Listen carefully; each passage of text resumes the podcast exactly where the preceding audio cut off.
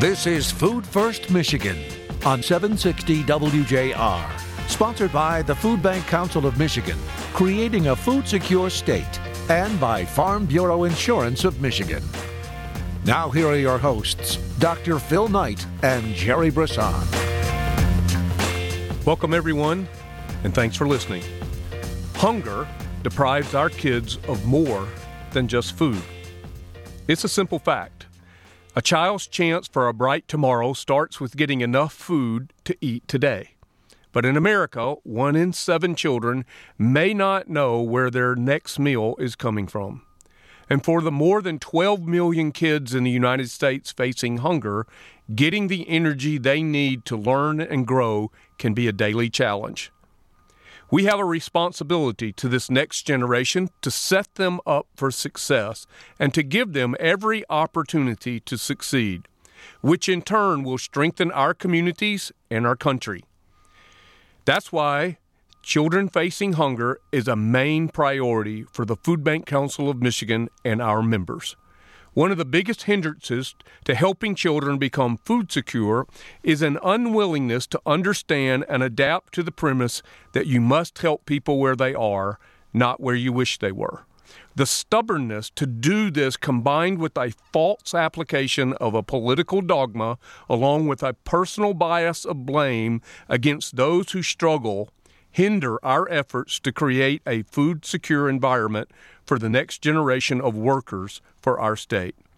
Prime indicators such as attendance at pre K impact how many students reach their reading level, and this in turn is a predictor of our graduation rates versus the percentage of dropouts for high school. All of these indicators are fueled by a child's access to healthy, nutritious foods. Food security will enhance their chances to become the best version of themselves. Food security in a child's life will impact their education outcomes, including attendance and behavior, as well as their long term health outcomes. By creating a food first culture across our state, we will ensure our communities will be set up for success as well as our country. Essentially, I want employers, the MEDC, the Department of Labor to really hear me on this. Workforce development for Michigan starts with creating food security now for this current generation of children. This is an investment in our future, in our businesses, and the future of Michigan. It is not just charity. Our guest today understands that investing in children is not just the right thing to do, it is the smart thing to do. Collin McDonough is helping organize the efforts around school meals for all. Collin is the Government Relations Director for the American Heart Association, and he joins Jerry Brisson and me on this edition of Food First Michigan.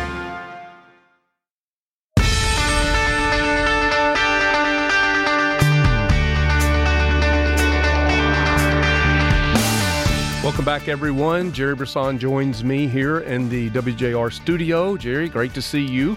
It's always a pleasure, Doctor. Always a pleasure. We're going to jump right in because, as promised, uh, Collin McDonough is the Director for Go- Government Relations at the American Heart Association here in Michigan. And, Collin, we welcome you to this is your first time with us on Food First Michigan. So, welcome to the show. Thank you. I'm excited to be here. So, for our listeners, Collin, would you just share a little bit of your story and, um, you know, I, you know, how did you become the director for government relations for the American Heart Association here in Michigan? Yeah, yeah, absolutely. So, I've been working in the state legislature in nonprofit in government affairs for coming up on a decade now. I started as a legislative intern in the state house I moved up to two different positions, finally becoming a legislative director in the Michigan Senate. And then I moved over and did government affairs for a trade association. I worked in several nonprofits now doing government affairs. And really what's what's important to me is making a career of, of something that can make a tangible difference in people's lives. So nowhere is that more fundamental than public health and addressing public health disparities and making sure we enact programs that really help people live long, healthy lives. So some people would say you've spent a lifetime in the swamp. I mean, uh, you know, that's uh, that's often how people think of you know doing legislative and government and advocacy work. But I just want to say, uh, we are so grateful for you spending time at really helping our legislature be its best because we fundamentally believe in this work. We believe in what you're doing. There, it's the only way that people can have a voice is when people like you are standing in the gap for them. So we are really grateful for that and uh, very excited to hear a little bit more about uh, you know what's happening and how you're making a difference with your handful of life. That's what I was going to say. I mean, this is a, you beat me. You beat me to it, man. That's stole my line. So it's great to have Collin with us. He is serving currently as the director of government relations for the American Heart Association, and uh, with his one handful of life, Jerry, he has a huge endeavor here that we at the Food Bank Council and our members are very supportive of and we're pretty excited about. So, Collin, I'm not going to steal your thunder. How about you telling us what this great endeavor is? Thanks for the question. And what we're really working on, what I'm dedicating a lot of my focus to right now, is a program called Healthy School Meals for All. So, in Michigan, one in seven one in seven children are hungry, which means about 300,000 kids. So this program would provide no cost breakfast and lunch to all public school students across the state of Michigan. And this was a program that was signed into law in Congress back in March of 2020 and existed until the beginning of this school year. So, really, what we're trying to do is put in a state mechanism for Michigan public school students, and that would cover about 1.4 million students and serve over 18 million additional meals. Wow, I like that. I like that. And, you know, we, Jerry, you have worked with schools and gleaners throughout Southeast Michigan, like many of our food banks across the state have put pantries in schools. You've addressed, you have come alongside of the education system because we have a firm and held belief here on Food First Michigan that if they're not well fed, they'll never be well read. And this is important. So tell us, what's your reaction to what Collin has shared? You know, if you want kids to thrive, which is really you know that is the future right it's it's it's the next generation and you want as many kids to thrive as possible you want kids to reach their potential whatever their home situation is if they're having those meals in school, you are making it that much more likely that every child will thrive, right? They are they are not going to be distracted in school wondering where their next meal is going to come from. And some kids, certainly the kids that we serve through food banking, we know they need the meals. They might not be getting enough at home. Uh, but when you talk about all kids, what you're really saying is we want to prioritize children, period, right? Because you want all kids to be as focused and as successful in school as they can possibly be. And even if that means that you know they just rushed out of the house and didn't have anything to eat and now they can get something at school that still has value. So i really do think it is a it's a important investment but also just an important attitude to have about how we take care of the next generation. So that's how we see things at Gleaners and why we've been involved with school programs for so long. And it's how we feel like we come alongside the state in so many ways as continuing to, to reach kids and families in as many ways as possible so everyone can thrive. And, and just to touch on that a bit, we know that most children receive up to half of their daily calories from school meals. And research shows that school meals are the healthiest ones they receive each day. So when Healthy School Meals for All was active during the first two and a half years of the pandemic, there was a positive association with diet quality, food security, and academic performance, and also a decrease in BMI. So, really, what this program does is ensure that no child is left behind. My doctor wants me to be on that program. I'm just saying. well, there might be a couple of grades you need to repeat anyway, but we'll talk about that off air. So, you know, I think, Collin, the thing that strikes me is um, the good news of this because I don't see this as uh, even I don't see the work that even the food banks do in partnership with education as an act of charity. I see this as an investment in Michigan's future, and it's going to well, take some money to make an investment, right? Absolutely, but we know that that enacting programs like these has numerous tangible benefits. We know that it leads to improved food security and diet quality, that it advances student health and health equity, that it strengthens school budgets, that it removes stigma around those who are unable to pay. And we, we also know that this leads to decreases in behavioral health problems, increases in attendance, and increased performance in the classroom. You know, that's that's I think married to an educator I am. I think that uh, all of them are pretty excited about that, and um, I, I really think that I, I remember my wife Christy. She she would just make sure kids had access to food when they got into her classroom, her program, or whatever she, she happened to be because she knew that they couldn't not only you know, concentrate, but it, as you said a couple of times, it really affected their behavior. Absolutely. You know, and I think that um, the, a core belief again here at Food First Michigan is that you got to help people where they're at, not where you wish they were. And, yes. and and people can say, wait, this is not the government's responsibility or it's not charity's responsibility. But the fact of the matter is, you have to help people where they're at, and particularly kids who are innocent.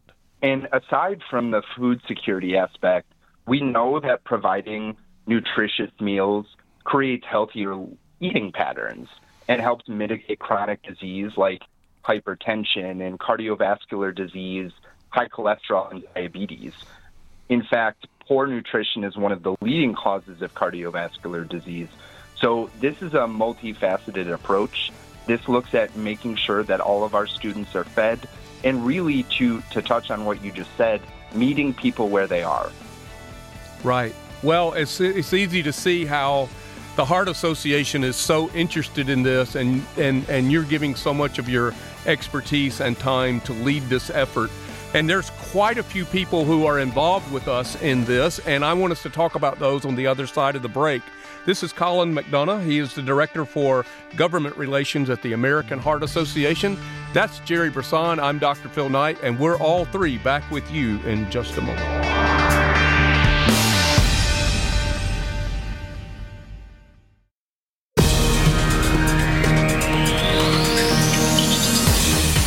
Contact the Food Bank Council of Michigan at fbcmich.org. Now back to more Food First Michigan with Dr. Phil Knight and Jerry Brisson. Welcome back, everyone. Jerry Brisson, Dr. Phil Knight here in the WJR studio. Collin McDonough, our guest today, Director of Government Relations for the American Heart Association, and a bit of a cat herder. As I don't know, I, I looked on the email list, Collin, and it's like oh, over a hundred people from almost that many different organizations that is interested in this healthy school meals for all.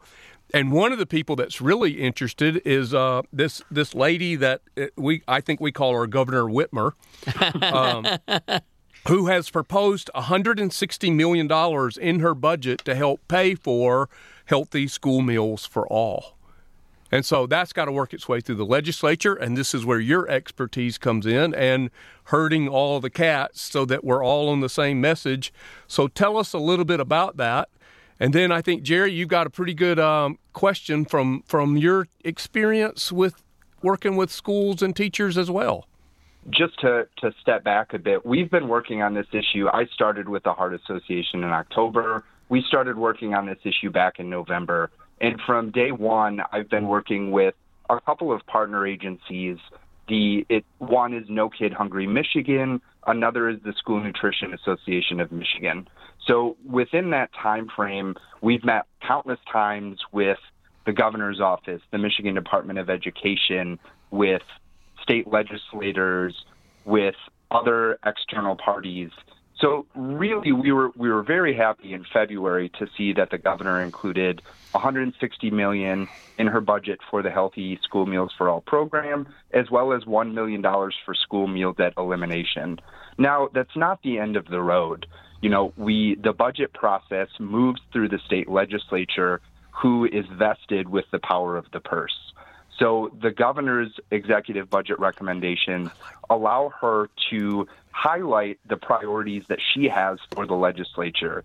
And we hope to see the legislature keep this in the budget. We hope to enact a law that makes this effective in perpetuity.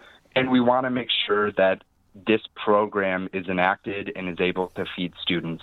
And so, one thing we're looking to see is having the budget signed by mid June.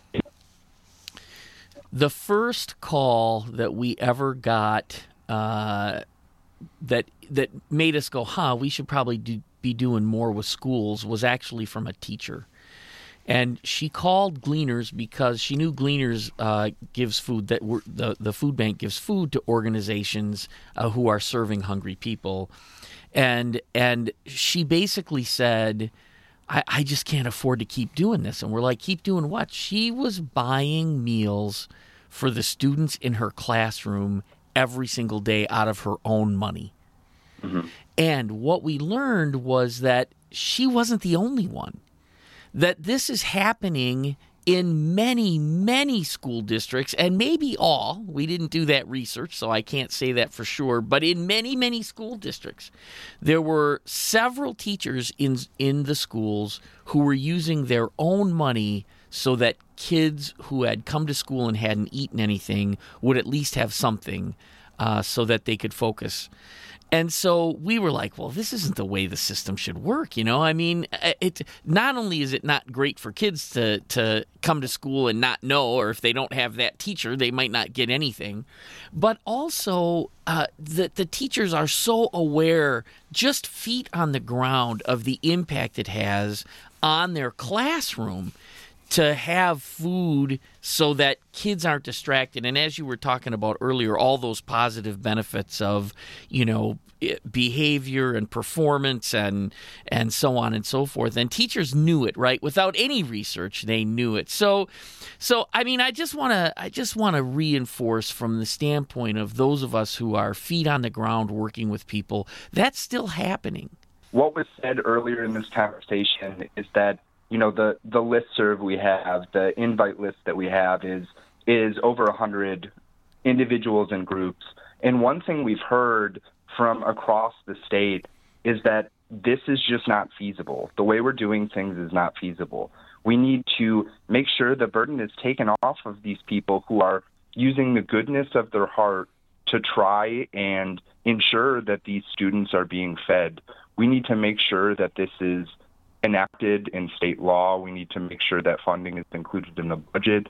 And we need to make sure that we are addressing these disparities and these problems that are coming up all over the state of Michigan. And I come from, um, I, I'm one of five, and there are three current or former teachers within my family. So I really know kind of firsthand and and some of these experts and these teachers we've talked to across the state really know firsthand what is going on and what these problems we're seeing are. You know, and the math isn't really that that terrible. You you got 160 million dollars and 1.4 million students, right? That's 114 dollars per student per year if I got that math right. I mean, that's that's not some you know tremendous amount of oh my god, we're just pouring way too much money into the future of our of our universe. You know, I mean, yeah. at, at some point, at some point, you go, you know, that math really works out when you're talking about investments in every child in the state of Michigan, uh, and and making sure those children can thrive in the the changes that we would see for this, the tangible benefit that would come from this, aside from being the right thing to do, you can't put a cost on it. Well, you know, I here's here's my thoughts listening to you guys talk is so it's it's health outcomes, it's educational outcomes, but I'm I'm going to look at this a little bit differently that this is an investment in the workforce of tomorrow uh, if a kid does not have access to food, I don't really matters to me what else the programming looks like, because it's it. I'm sorry, but it's food first. it's not food only, but it is food first. And if you're hungry as a parent, you got one problem. You're worrying about what are you going to eat, but more importantly, you're going to worry about what you give your kids. So if a, a kid does not have access to the food that they need in order to develop, this is the child that many of our businesses will be trying to hire in 10 or 15 years. So it is a educational outcomes, it is a health outcomes, but it is also a workforce development strategy. And I think that the folks at MEDC and the Department of Labor and all of these things, I think there are partners in this. And as you just said, the benefits from this extend beyond just education. We know that this would be a transformative program that set students, that set students, that set adolescents, children up for better success in life. You know, one more one more I think really important thing to raise in this conversation is that you know, healthcare has been talking about the social determinants of health for 20 or more years. And but healthcare can't be expected to solve all those things on their own, right? They know and the research shows that food is medicine and that when when you when you look at all the benefits of the proper diet and the proper nutrition and getting people access to the right foods, the the cost of healthcare goes down significantly uh, when it comes to treating those illnesses. In other words, you know, it's the old adage, right? Uh, an ounce of prevention is worth a pound of cure. And so all of this gets connected, right? When we start to give the message to our communities that that diet is important and nutrition is important and and it affects your health and if you and if you want to live a healthy life and live with people around you who are living a healthy life, you've got to make it clear early in life that this is worth doing. So, you know, I think there's so many important things that connect to this issue of school meals for all that we just have to keep making these investments one step at a time until we get all these things right. And then, I mean, truthfully, we all live in a better community as a result. What you just said, social determinants of health, the health equity benefit from a program like this cannot be overstated you know, we, know that healthcare is a big driver of social determinants of health, but so are things like education and housing. And making sure that these students are set up for success is just integral in making sure that we're addressing disparities and problems that we have in society. But also another part on the on the health aspect, we know that children are unhealthy right now. We know that one third are not only at an unhealthy weight, but that they're at increased risk of developing heart disease and diabetes. And this means that now children and students have health conditions that were previously only associated with adults, things like high blood pressure and high cholesterol levels. We know that they're consuming too much sodium, they're consuming too much added sugar, and they're not getting enough fruits and vegetables. So we really need to ensure these students are set on this path for success and that we implement this program that can address all of these things we just talked about. Collin, that's great insight, and thank you so much for being with us. I, I know you've got uh, other appointments here, but thanks for taking the time to uh, to help kind of spread the news here. And uh, thanks for the work you're doing to organize uh, all of us who are passionate about this. Uh, I'm telling you, just there's there's two words, Jerry, that should never go together child, and hunger. And that's Collin McDonough. That's his work. That's what he's doing right now as the Director of Government Relations and for the American Heart Association here in Michigan. And uh, Collin, thanks for being with us. And we're going to have you back if you're willing to come and uh, give an update to our to our listeners here uh, on the show here on WJR as well as the podcast, and let them know how this is going. Will do. Thank you for having me. Jerry and I are back in just a moment. Food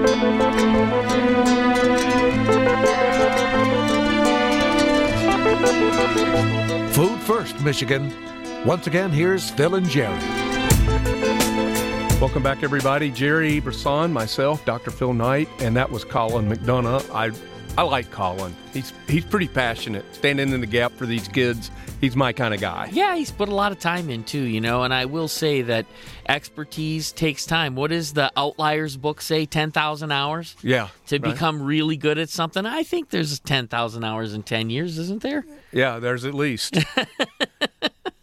well, and you know, I think uh, you know the the book that talks about you know that really takes Pareto's principle from you know the the twenty percent of you that you do gives you eighty percent of your return, and and and I, I the the book the one thing takes that principle the Pareto principle down to not not twenty percent but one thing Yeah. and that yeah. clues very good in with the outliers book so i would say that's a that's something for all of us to think about jerry let me give you the states that have already adopted healthy school meals for all so um, california colorado maine vermont nevada and massachusetts minnesota and new mexico just created programs this month and they're working that through the process so let's see, that's one, two, three, four, five, six, seven, eight states that either have done it or in process.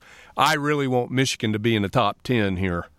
Well, and one of the things we didn't talk about in this is what it does for the schools. We we touched on it a little bit, but I mean the the school budget directors have to have to factor in every year how much how many kids are going to sign up for free and reduced meals and then how many kids are going to sign up to pay for the meals and then they've got to manage all the all the accounts for all those kids in order to distinguish between them all right i mean there is some administrative overhead there that's pretty onerous and you know you those are things that are easy to take for granted um, you know when we start thinking about what is the best possible thing for kids and then you start looking at, well, you know, it, it's not just going to benefit the kids, which is obviously, you know, the highest purpose. There's actually a lot of administrative benefits to this as well that that get you know removed from the equation so that every kid can just come to school and, and get food and and you know eat healthy food. And so you know that that that helps in a lot of ways. And of course you know we we always talk on this show about doing more and better. And and so you got to look at the whole picture. All of the ways programs like this can help us do both more and better. Well, I'm, I'm going to throw the word evaluation out here. And I think evaluating the school meals program, uh, I've seen a couple social media posts where uh, this this healthy school meals movement has generated. And again, appreciate Collin and his leadership. No Kid Hungry, United Way, MDE, all of them taking some leadership roles. The governor and her staff for sure. That all the programs your programs, my programs, their programs, our programs, everybody's programs should be, in my mind, in a constant state of evaluation.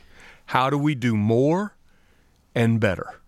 Yeah, and sometimes you can actually save money and do better. And so, you know, we always want to look at that too. We we're absolutely convinced that if we gave families food at home, um, and and then they they could make lunches that they know their kids want to bring to school. That that's a good deal for for school systems and families. Um, and it's it's something that could be easily worked into a program like School Meals for All over time. You know, we we look at what's best and what's most effective. I also want to say you know, we talked in the show about the nutritional value of the meals, and they they definitely have formulas for making those meals uh, go by the USDA My Plate um, percentages, which is all the right stuff and all very healthy. But we don't actually measure consumption and satisfaction, right? And we need to do that because kids who are actually eating the meals and satisfied with the meals they're getting are going to eat more of those great foods um, in the right, you know, percentages, if you will, as a as their overall diet. And so, you know, we we have to keep looking at how do we best serve kids and families fundamentally with the idea that it helps us all in the long run. I mean, gosh, I wish I had in front of me uh, the number of healthcare dollars that would be saved uh, every year if we just put food first. And I want to say it was in the billions. Oh yeah, I mean, you know, and that's a national statistic, but I want to say it was upwards of eighty billion dollars. It's huge. It's an incredible amount, and you know, I think again, I'm I'm I'm not scared of evaluation, but I, I want that play, that playing field to be level. I want us all evaluating. So, like for food banks, if we're evaluating ourselves, are we giving the the food that people both want and need? And if we are, we know that they're going to consume that food or more likely to consume that food. Otherwise, we're running a very expensive waste program. And we don't want to do that, and we don't think schools should either. Right. So I think the, the, the playing field, we all have to look at our work and say, how do we do more? How do we do better so that we can do more? And I'm not talking about more resources or more money. I'm talking about how do we get more impact? Right. How do we do better and more? And then we can decide if we're using the dollars that we're getting right now and the return on that investment is good, then it looks like we might be able to get some more because we're doing well. We're having the impact that the program is designed to do. But I, the concept is there. I like it. Uh, anything that gives kids access to food that they want and need that I think is a positive policy, and, and I think the Food Bank Council fully supports it. Without a doubt, without a doubt, it's great to see the American Heart Association again. We've worked with them in things in the past, sure, um, and so you know, always a good partner to us and to the work that we're trying to do with kids and families and community members. And so, great to be partnering with them and and seeing their leadership on this issue for sure. So here's a, let me throw this at you, and I know you drink one cup of coffee at home every morning. Um, I drink more than that. and every once in a while, I'll go through my local Biggby and I'll I'll buy the cup of coffee for the person behind me in uh, in line. Now I got burned on that a couple of times, so now I've been checking. So what did they order? Because somebody came through behind me one time and they ordered for their entire office, and I committed to doing it, and then I found out it was you know forty bucks, and so anyway, I so somebody said I heard them say this and stop buying the person behind you their cup of coffee in in the Biggby or the Starbucks line or wherever you're going. And call your local school and ask them, do you have kids that have school meal lunch debt? Oh, right. The guy behind you in the coffee line can probably buy their own coffee. But take that money and give it to and pay off somebody's school debt loan. And I felt kind of convicted about that. And so that I changed my my giving path. Yeah, what a great feeling that must be. What a great feeling that must be, you know, to know that you're helping a family who's struggling and a and a child thrive in school just by taking that one issue off the table. And as you said earlier, you know, a family that's trying to figure out how to get enough food to feed their kids is spending a lot of effort on that that could be spent in, in other ways that we know they'd rather be spending that time and effort. Sure. Absolutely. Well, I am happy to see that in the proposed budget from the governor's office, there is $1 million separated there to take care of school debt. So that gets wiped out across all of our school districts. And, you know, Jerry, I think just as a follow up to this show, it would be good to have Diane Golzynski from the Michigan Department of Education on because I, when I was in a meeting with her and with Collin about this, Diane gave a brief presentation about there there would be uh, some schools that would not embrace this idea of of um, of, of healthy school meals for all, and it, I found that a bit astonishing. But I mentioned it in the monologue that sometimes there's a political dogma that people are adhered to that gets in the way of really doing what's best, particularly for the children. And so I think it'd be interesting to hear some of that perspective. I certainly think it's reasonable to ask questions, right? In fact, if we want to get better at what we do, people asking questions is going to make us better, right? And sometimes even a crazy question gets you thinking differently. So I, hmm. am a big proponent of people asking questions. But here's the thing you can't let your ideology get in the way of the facts. There are a lot of facts that support what happens when you have healthy school meals for all. Uh, Collin talked about many of them. There is research that backs up why it actually works, and and fundamentally investing in those kids and families now at this time in their life is going to have many positive benefits. So you can't just resist something because it doesn't fit your ideology. You got to have facts. Well, it's all about what's best in my Yeah. mind. What's best for the kids. Uh, we got to take a quick break here, Jerry, and come back and wrap up this show. But I, I really appreciate your thoughts, uh, particularly on the stigma and the consumption. You know, that now it's healthy school meals for all. Nobody has to worry, do I get it, do I not? And I think removing that stigma is really good. He's Jerry Brisson. I'm Dr. Phil Knight. We're going to be back in a minute to wrap up this edition of Food First Michigan. Make sure to come back and be with us.